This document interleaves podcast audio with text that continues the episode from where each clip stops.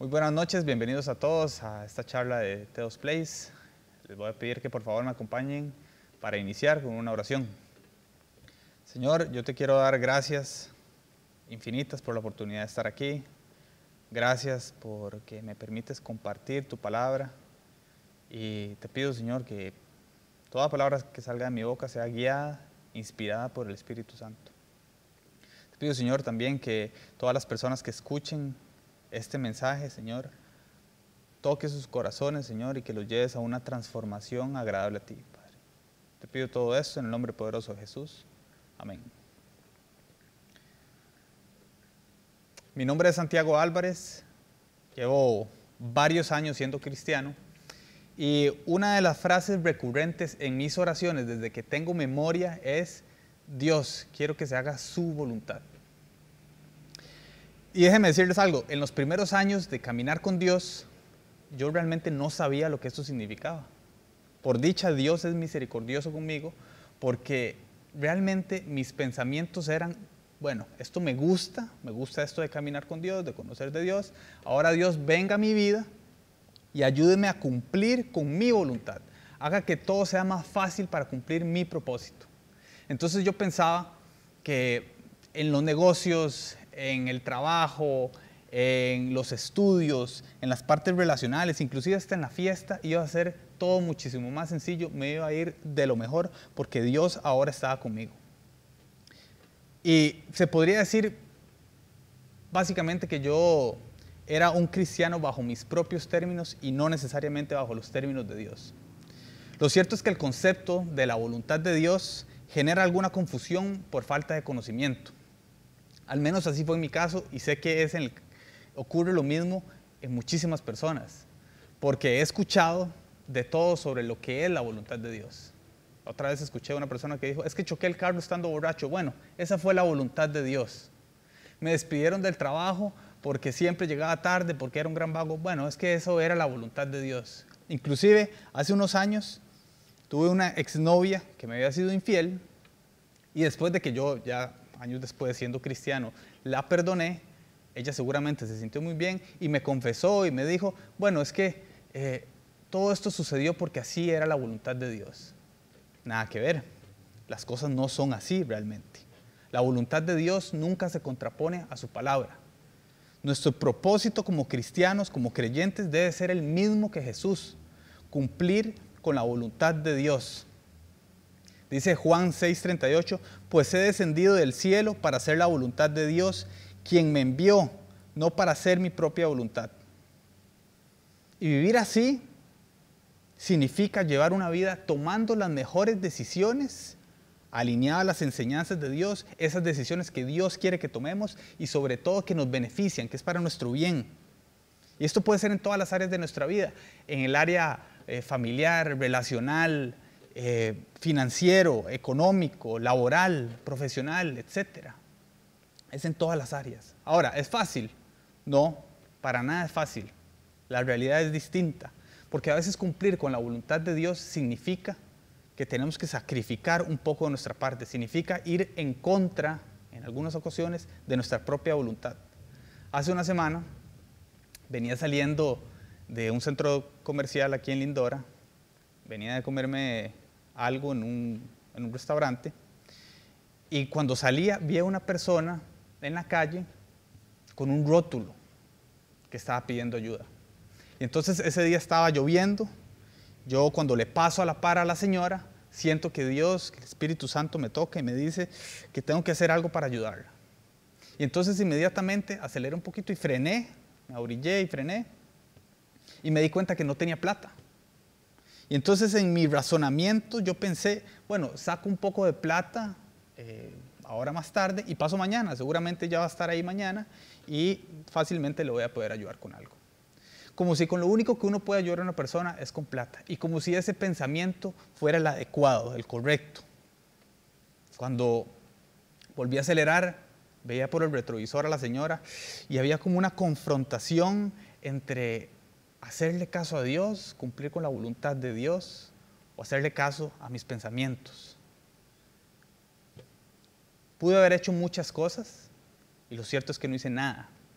no hubo una voluntad tan decidida de mi parte de querer hacer la voluntad de Dios. A pesar de que aún sigue siendo esto recurrente en mis oraciones. En mis oraciones sigue estando, Dios quiero que se haga su voluntad. Entonces no importa qué tan cristiano sea usted o cuántos años lleve usted de ser cristiano, no siempre es sencillo, no siempre es cómodo, no siempre hacemos la voluntad de Dios. Sin embargo, sí debería ser el deseo de todo cristiano, de todo creyente. Y en ese deseo hay que tener algo clarísimo. No es posible cumplir con la voluntad de Dios por nuestras propias fuerzas. Necesitamos una guía diaria, necesitamos como un entrenador personal que esté ahí constantemente dándonos instrucciones de lo que debemos hacer para cumplir con los objetivos. No es posible cumplir con nuestro propósito aquí en la tierra sin la ayuda de esa guía. Y esa guía precisamente es el Espíritu Santo. Es solo a través del Espíritu Santo que es posible cumplir con el propósito para el cual fuimos creados. Entonces, entendiendo esto, debemos darle la importancia al Espíritu Santo. Es vital entender por qué el Espíritu Santo es tan importante en nuestra vida. Es una promesa que nos hace Jesús y nos dice que es para nuestro bien. Inclusive así se, lo hace saber a sus discípulos antes de ser traicionado. En Juan 16, 7 dice, pero les digo la verdad, les conviene que me vaya, porque si no lo hago, el consolador el Espíritu de verdad, el abogado defensor no vendrá a ustedes. En cambio, si me voy, se lo enviaré a ustedes. A manera de aclaración, el Espíritu Santo es un regalo de Dios. Es algo que nosotros recibimos cuando entregamos nuestro corazón genuinamente a Dios, a Jesús, cuando creemos en el sacrificio que hace Jesús por nosotros, que es el Hijo de Dios. Y a partir de ese momento el Espíritu Santo empieza a habitar en nosotros. Nos conviene porque es la presencia de Dios con nosotros en el día a día. Sin embargo, hay que aclarar algo. El hecho de ser creyentes, el hecho de tener al Espíritu Santo en nosotros, no nos garantiza de que el Espíritu Santo sea el que nos esté guiando día a día. No es una garantía. Esto es como pagar a un entrenador personal del gimnasio. Usted sabe que ya lo pagó. Está ahí 24/7 disponible para usted los 365 días del año. Pero usted no, no va al gimnasio. Es una decisión suya ir o no ir. Así como es una decisión suya si le hacemos caso al Espíritu Santo o no, si nos dejamos guiar o no. ¿Y en qué nos ayuda? Prácticamente en todo. El Espíritu Santo es nuestra guía, produce frutos en nosotros, produce amor, paz, amabilidad, bondad, gozo, dominio propio, Además nos ayuda a comunicarnos con Dios a través de las oraciones. Nos convence de que el pecado está mal. Nos alerta cuando vamos a cometer pecados. Nos alerta en las tentaciones. También nos da sabiduría para tomar decisiones, para saber cómo actuar, cómo cumplir la voluntad de Dios. Es la presencia de Dios con uno. Es demasiado poderoso. Es demasiado poderoso es la guía que nosotros necesitamos si verdaderamente queremos tener una vida cristiana con impacto. Y un ejemplo de una persona guiada por el Espíritu Santo y de un gran impacto es el apóstol Pablo. Vemos en el capítulo 16 del libro de Hechos de los Apóstoles que cuenta Pablo que va, está planeando el segundo, su segundo viaje como misionero y tenía planeado ir a la provincia de Asia, pero el Espíritu Santo le prohíbe ir a ese lugar en ese momento. Así lo escribe la Biblia, el Espíritu Santo se lo prohíbe. Y más bien lo guía para que, para que vaya a Macedonia. Si, si nosotros entendemos bien esto y lo ponemos en perspectiva, es como que uno tenga planeado un viaje a un lugar que usted quiera ir, un lugar hermoso, no sé, España, digamos. Y usted ya tiene todo planeado, tiene los tiquetes, tiene el tour para ir a los lugares más emblemáticos, a la Puerta del Sol, a la Plaza Mayor, al Wanda Metropolitano, a los lugares más importantes de España.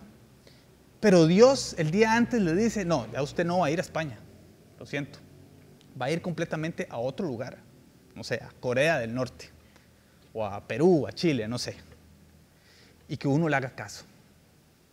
No es tan sencillo, pero Pablo hizo caso siguió esa guía y el resultado fue impresionante. Sucedieron milagros increíbles. Estando en la cárcel, Dios abre de golpe todas las puertas de la cárcel, le suelta todas las cadenas a los encarcelados y toda la gente se entera de esto.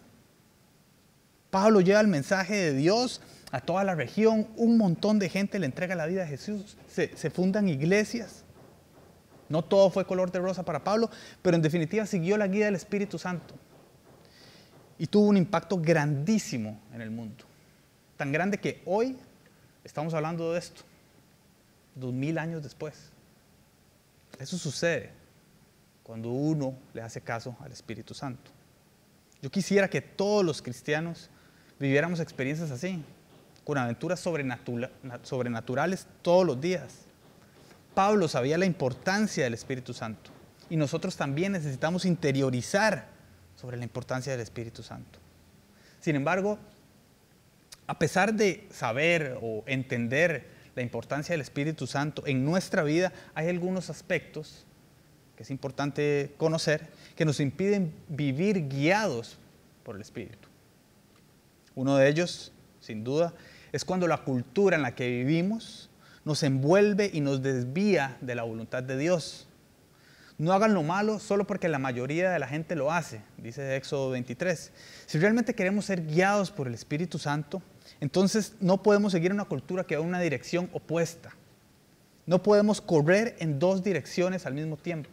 Solo un camino debe ser nuestra prioridad. Y la cultura en la que vivimos nos amolda poco a poco a aceptar, inclusive hasta apoyar cosas hoy en día que Jesús jamás aceptaría. Y es ahí donde nosotros tenemos que tener mucho cuidado. Primera de Juan, capítulo 2, versículo 15 dice, no amen a este mundo ni las cosas que les ofrece, porque cuando aman al mundo no tienen el amor del Padre en ustedes. El sistema del mundo nos ofrece de todo. Nos ofrece placeres físicos, deseos excesivos, el orgullo, el poder, las riquezas, las posesiones y de todo. Nos ofrece de todo diariamente. Estamos bombardeados por esto. Y sin duda esto nos desenfoca de lo que Dios quiere para nosotros. Porque Dios nos ofrece otro tipo de riquezas. Riquezas que no son temporales. Riquezas que son eternas. Y curiosamente, por la coyuntura en la que vivimos, Casi todos estos ataques los recibimos hoy en día a través de las redes sociales. Nuestro mundo se rige hoy por las redes sociales. Lo cierto es que una persona que es guiada por el Espíritu Santo debería ser fácilmente identificable, esté donde esté. Sea en un lugar público lleno de gente o sea detrás de una computadora escribiendo en una red social. Siempre se puede hacer la diferencia. Porque entendiendo esa virtualización en la que vivimos, debemos de cuidarnos de todo lo que consumimos del mundo y de lo que aceptamos del mundo. Lamentablemente uno se sorprende cuando ve cristianos que reflejan lo opuesto en sus redes sociales. Reflejan odio, insultos, orgullo, parecieran otras personas. Y yo le quiero hacer la siguiente pregunta. Si alguien lo conociera usted únicamente a través de redes sociales, ¿pensaría que usted es cristiano? cristiana. Pensaría que usted es una persona que en definitiva es guiada por el Espíritu Santo. Creería que es una persona que trata de cumplir la voluntad de Dios. No de salir agua dulce y agua salada de la misma fuente. No debemos dejarnos llevar por todo lo que el mundo nos ofrece. Si no, no vamos a poder ser guiados por el Espíritu Santo. Nos vamos a privar de eso. Pero además de este punto tan importante de no dejarnos llevar por la corriente del mundo, algo que nos impide ser guiados también por el Espíritu Santo es cuando en vez de escuchar a la voz del Espíritu Santo, pareciera que seguimos la voluntad de nuestros amigos o compañeros o familiares más cercanos. Dice Proverbios 13:20, camina con sabios y te harás sabio, júntate con necios y te meterás en problemas o en dificultades.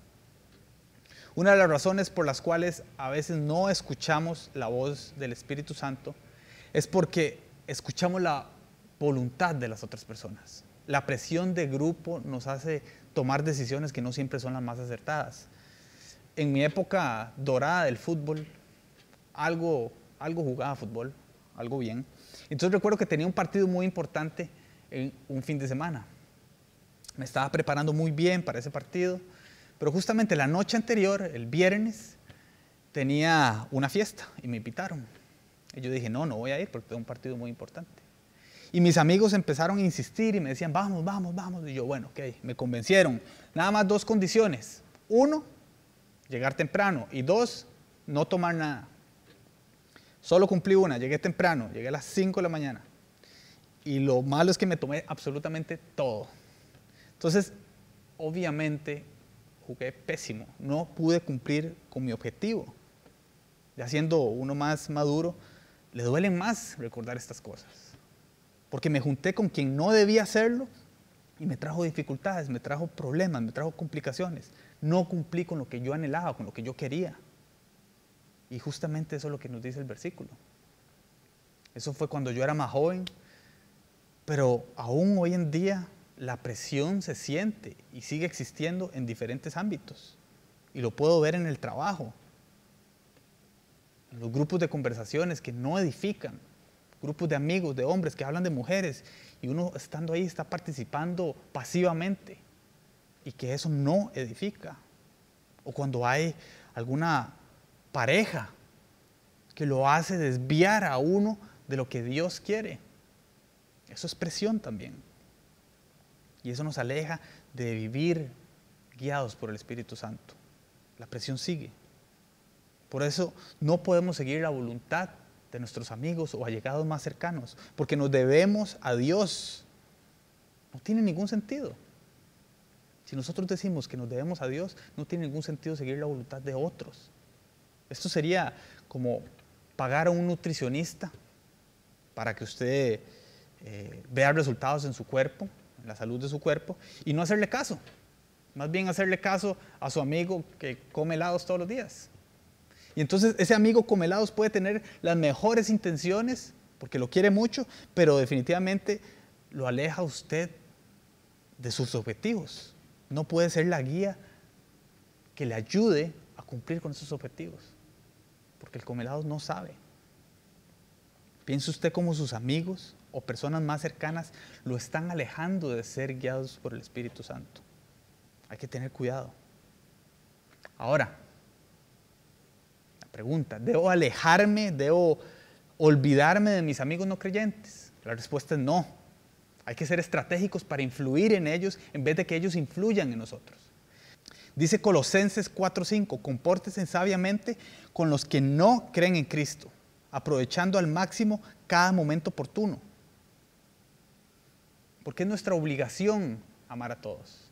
Dios quiere utilizarnos más bien para traerlos a ellos a Cristo. Eso sí, estratégicamente, con cuidado, no dejando que ellos sean nuestra guía. No debemos dejarnos llevar por la cultura, que nos aleja de Dios, que va en dirección opuesta a Dios, ni por esos amigos que también nos están alejando de esa voluntad que queremos cumplir con Dios. Pero además de esto, también debemos de tener cuidado con nuestros propios deseos, nuestros propios pensamientos, porque eso también nos puede impedir seguir la guía del Espíritu Santo. Proverbios 14, 12 dice, hay caminos que al hombre le parecen rectos, pero que acaban por ser caminos de muerte. Nuestros deseos pueden parecer lo más lógicos, pero no necesariamente son los que Dios quiere que nosotros aceptemos. Nuestros deseos no necesariamente son malos, pero no podemos pretender ser guiados por nuestros sentimientos porque es lo más engañoso que hay. Uno de los consejos más lindos y dulces que le dan a uno, pero equivocados, es tome esa decisión escuchando su corazón o escuchando su conciencia. Si nosotros nos fallamos a cada rato. No quiere decir que porque nosotros lo pensemos o lo sintamos sea la verdad. Todo se tiene que contrarrestar contra la verdad y la verdad es Jesús. Algunos creen inclusive que el hecho de sentir paz es lo que nos hace creer que estamos haciendo la voluntad de Dios y eso no es suficiente, se necesitan más bases. En vez de seguir mis deseos o pensamientos lógicos, con la señora de Lindora, pensamientos como, es que está lloviendo, es que no tengo nada ahorita que darle, es que la intención es lo que cuenta, es que paso mañana, es que todo va a estar bien, hubiera podido verdaderamente ayudar a esa señora. pero puse más atención a mi pensamiento egoísta y a mi pensamiento que pensé que era un pensamiento lógico que al Espíritu Santo. Pude haber estado más atento y cumplir verdaderamente con la voluntad de Dios. Así que no todo lo que creemos que es lógico o razonable, lo que pensamos o lo que sentimos, es el camino correcto a seguir. Debemos de contrarrestarlo contra lo que verdaderamente quiere el Espíritu Santo. Piense en, en que usted tiene que correr una maratón. Un amigo me decía que hay que prepararse muchísimo para correr una maratón. Uno creería, al menos yo que no conozco nada, de que uno tiene que correr un montón de kilómetros los días antes para acostumbrarse a, a, llegar a correr 42 kilómetros. Y resulta que no, que hay toda una estrategia, hay una guía. Si usted hace eso, llega reventado a correr esa maratón. El Espíritu Santo entiende lo que necesitamos. Y es el Espíritu Santo el que sabe lo que debemos hacer para cumplir con esos objetivos. No seamos untrainable con el Espíritu Santo. Así que la cultura, los cercanos a nosotros y nuestros propios deseos que van alejados a la dirección de Dios nos impiden seguir la guía del Espíritu Santo. Así que debemos estar atentos a estos puntos porque es algo con lo que lidiamos todos los días. Pero así como debemos estar atentos a estos puntos, también debemos identificar lo que nos hace verdaderamente seguir la guía o la dirección del Espíritu Santo en nuestra vida. Si usted realmente quiere desde el fondo de su corazón vivir una vida con impacto como cristiano, entonces debe tener claro los siguientes puntos. El número uno es creerle a Dios. No es únicamente creer en Dios, sino creerle lo que Él nos dice, lo que nos dejó escrito en la Biblia. Dice Romanos 8:14, todos los que son guiados por el Espíritu de Dios son hijos de Dios. La presencia del Espíritu Santo en nosotros nos recuerda nuestro valor, nos recuerda quiénes somos. Somos hijos de Dios. Somos hijos del creador, del diseñador de las cosas más impresionantes, de los atardeceres más increíbles, de los planetas, de absolutamente todo. Es chifísima. Y ese espíritu es el que estuvo desde la creación del mundo. Ese mismo espíritu es el que levantó a Jesús entre los muertos. Ese mismo espíritu es el que estuvo con los apóstoles haciendo milagros increíbles. Ese es el mismo espíritu el que habita en nosotros y quiere que sigamos su guía porque sabe que esta vida está llena de decisiones difíciles que tomar y necesitamos tomar las mejores. Curiosamente, a veces no nos tienen que convencer de un montón de verdades bíblicas de que Jesús es el Hijo de Dios, de no mentir, de no matar, de esas cosas no nos tienen que convencer, pero a veces sí nos tienen que convencer del poder del Espíritu Santo y de que el Espíritu Santo habita en nosotros. Porque también lo escribe Dios y está en la Biblia. Debemos creer y más bien sacar provecho de esto. Pedro hacía milagros, sanaba enfermos, resucitó muertos, gracias al poder del Espíritu Santo. ¿Qué cosas cree que puede hacer en su vida si usted le cree al Espíritu Santo.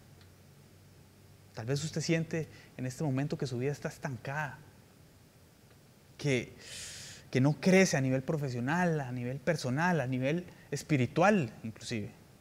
Y tal vez usted quiera alcanzar metas muy importantes y anhelos en su corazón y Dios también quiere que usted los alcance. Pero para eso tiene que empezar por creerle al Espíritu Santo, que es la presencia de Dios con nosotros día a día. Ahora, no basta, no es suficiente únicamente con creerlo.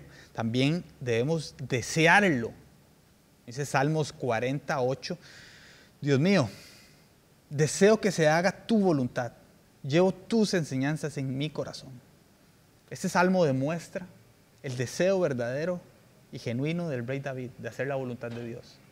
Y él tuvo una vida guiada por, por Dios increíblemente y los resultados David los iba viendo conforme avanzaba su vida. Y eso lo iba motivando a confiar cada vez más y a desear cada vez más la guía de Dios en su vida. Tuvo una vida asombrosa donde lo escuchaba, donde estaba súper conectado con Dios. Inclusive cuando lo estaban persiguiendo para matarlo, él escuchaba las señales de Dios. Tal vez usted no lo están persiguiendo para algo así, pero a mí no me cabe la menor duda de que ahorita usted tiene que tomar una decisión demasiado importante en su vida. ¿Cómo la va a tomar? ¿Guiado por el Espíritu Santo o a buscar algún sustituto. Yo creo que cuando uno está en algo en lo cual va viendo resultados, se motiva, confía y desea cada vez más. Yo hace un tiempo hice una dieta, que no, no los estoy invitando a que la hagan, pero bueno, hice una dieta que eliminaba todos los carbohidratos y el azúcar. Era dificilísimo, demasiado difícil. Logré hacerlo una semana y ya estaba harto, pero cuando yo vi los resultados tan impresionantes, yo quería, deseaba más, yo quería más, a pesar de que, de que es demasiado difícil para mí porque los carbohidratos, la pizza y yo tenemos una conexión fuerte. Pero esos cambios me tenían muy motivado y yo deseaba verdaderamente más. Y lo mismo es con el Espíritu Santo, es igual. Una vez que uno desea ser guiado y lo permite, los cambios se ven y uno lo siente y quiere más con el Espíritu Santo. Y hacer eso es realmente sabio. Es una decisión sabia. Y de hecho es otro de los puntos vitales para ser guiados por el Espíritu Santo, que hay que buscar la sabiduría de Dios. Esa sabiduría la encontramos en la Biblia. Dice Salmo 119, 105, tu palabra es una lámpara que guía mis pies, una luz para mi camino. La voluntad de Dios se encuentra en la palabra de Dios. No hay manera de conocerla si no la leemos. El Espíritu Santo nos ayuda a recordar en los momentos más indicados de nuestra vida lo que ya hemos leído, versículos, pasajes, historias, palabras que están escritas en la Biblia. Pero si no la leemos, ¿qué nos va a recordar? Yo creo que si nosotros estaríamos muchísimo más expectantes sobre el Espíritu Santo si leyéramos mal la Biblia. Pero sin leer la palabra, vamos por un camino a oscuras, como dice este versículo sin guía, definitivamente las cosas no van a salir bien. Piense usted qué pasa cuando usted camina a oscuras. Choca con todo. Pega el dedo pequeño del pie en la pata de la cama. Esas cosas suceden. Me pasó hace poco. Es lo mismo, es exactamente lo mismo en la vida espiritual. Vamos a ir a oscuras si no leemos la palabra de Dios. Vamos a ir chocando y pegando con un montón de obstáculos que tenemos en la vida. Entonces, por eso necesitamos llenar nuestra cabeza y corazón de la palabra de Dios. Eso es sabio. Y eso nos va a evitar caminar y andar a oscuras. Y créanme, nos va a liberar de cualquier cantidad de problemas, financieros, relacionales, decisiones, tentaciones, de todo tipo. Ahora, hablamos de creerle, desearlo y de buscar su sabiduría. Pero ninguno de estos puntos sirve si no estamos dispuestos a obedecerle a Dios. Y ese es precisamente el último punto y el más importante. Cuando dije al inicio, hay que estar dispuestos, aunque nos genere un poco de incomodidad, eso es cierto, pero es temporal. Pero ser obediente a Dios es en los términos de Dios y no en mis propios términos. He conocido un montón de cristianos que están dispuestos a servirle a Dios, a seguir esa guía del Espíritu Santo, de ir a servir en África, en Asia y todo, pero dentro de 5 o 10 años. Pero esas mismas personas no están dispuestas a ir a hablarle a esa persona, a ese amigo, a ese hermano de Dios hoy. No están dispuestos a sacar un pequeño rato del tiempo para orar por una persona. Y entonces, a veces no están dispuestos o no estamos dispuestos a esos pequeños pasos y queremos que Dios nos, revele todas las cosas a futuro y que nos deje todas las cosas claritas, pero Dios generalmente no trabaja así, Dios nos pide un primer paso, pequeñito, y luego nos va a dar un segundo paso más grande y luego un tercer paso aún mayor. Dios nos da una instrucción y después ahí se va cumpliendo su plan y su propósito, si le obedecemos. Así actúa Jesús. Jesús le decía a sus, a sus discípulos, sus seguidores, baja de ahí, ven, sígueme, ahora serás pescador de hombres. Pequeñas instrucciones. Y le obedecían y después les daba un mundo de beneficios increíbles, una vida llena de, de bendiciones y de experiencias maravillosas. Obedecer es ahora y hay que estar dispuesto sin importar el desenlace. Tengo un tío que ha sido lo más problemático que tenemos en la familia. Ha sido violento, mentiroso, eh, ha lastimado física y emocionalmente a mis abuelos, a mi mamá, a mis tías, a mis primas. Él tiene que estar medicado de la cabeza y nunca lo ha querido hacer. Y entonces uno lo ha visto siempre como una persona mala. Y entonces, eh, a raíz de todo el daño que él había hecho, la familia lo rechazó hace varios años. Lo alejó completamente del núcleo de nuestra familia unida. Entonces hace el año pasado eh, sufrió dos infartos y no se le pudo hacer como una cierta operación, entonces tenían que hacerle una operación delicada a corazón abierto. Mi mamá me contó esto y me entró por un oído, la verdad, y me salió por el otro en la tarde. Pero en la noche llegué a orar y me acordé de esto. Oré y sentí con muchísima claridad que el Espíritu Santo me está diciendo, vaya, hable con él. Y yo, ok, está bien, voy a ir. Pero ¿qué le digo? Y no sentía nada. Y entonces pasé orando tres días seguidos antes de ir a hacer la visita al hospital. Y oraba y oraba y oraba y no sentía que Dios me decía nada. Solo sabía que tenía que ir.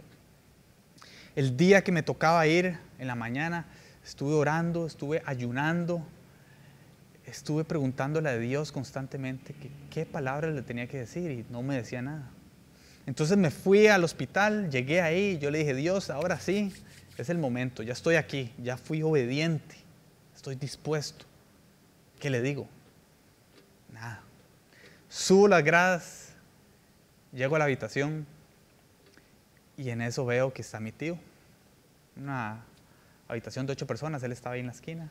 Y el enfermero me dice, nada más lávese las manos antes de pasar. Me lavo las manos y yo, Dios, ahora sí, última oportunidad, última oración, ¿qué le digo? Entonces siento que Dios me dice con muchísima claridad, amor y esperanza. Eso es lo que necesita. Yo, bueno, yo ya preparado para hacer un exorcismo, pero lo que usted diga, Señor, entonces voy, veo a mi tío y entonces se pone muy feliz, se pone muy contento y extrañado a la vez. Entonces empezamos a conversar, tonteras, como 10, 15 minutos, y ya después de ese lapso nos quedamos viendo como diciendo, ahora sí, ¿qué está haciendo aquí? Sin mucho filtro le dije, vea tío, la verdad es que yo estoy aquí porque Dios a usted lo ama y porque hay una esperanza con Jesús. Yo nunca en mi vida he visto a un adulto llorar de esa manera. Él se puso a llorar, y me abrazó y me dijo, son las palabras más lindas que me han dicho en la vida. Y entonces a partir de ahí me empezó a preguntar muchas cosas de Jesús, qué, qué significaba que Jesús era el camino, la verdad y la vida. Y pude conversar con él. No siempre es fácil, no siempre es cómodo, pero cuando uno le cree al Espíritu Santo y le obedece, los resultados transforman vidas para la eternidad. Yo no sé cuál es el plan de Dios con mi tío, pero sí sé que se sembró una semilla. Así que lo quiero invitar a hacer lo mismo, siguiendo los pasos que vimos esta noche. Manténgase muy alerta de esos aspectos que nos alejan de seguir la guía del Espíritu Santo. Cuando nos envolvemos en una cultura que una dirección distinta a la de Dios, esos amigos o más cercanos que nos alejan de Dios y también nuestros propios sentimientos o deseos. Reconozca la importancia del Espíritu Santo en su vida, créalo y deséelo. Y a partir de hoy propóngase buscar diariamente la sabiduría de Dios que está escrita en la palabra. Si no está en un estudio de Biblia, métase hoy a un estudio de Biblia. Puede escribir un correo, ateos. Y si ya está en un estudio de Biblia, profundice en la palabra de Dios. Esa es la fuente de sabiduría pura. Y sobre todo, dispóngase a obedecerlo. Empiece por poquito, con algo a partir de mañana. Yo creo que todos conocemos a alguien que la está pasando mal. Vaya a esa persona y háblele del amor de Dios. Y espérese los siguientes pasos que le va a poner Dios en su camino. Se va a ir motivando debido al impacto que usted va a ver en su vida y en la vida de los demás. Oremos. Señor, yo te quiero dar gracias por esta noche.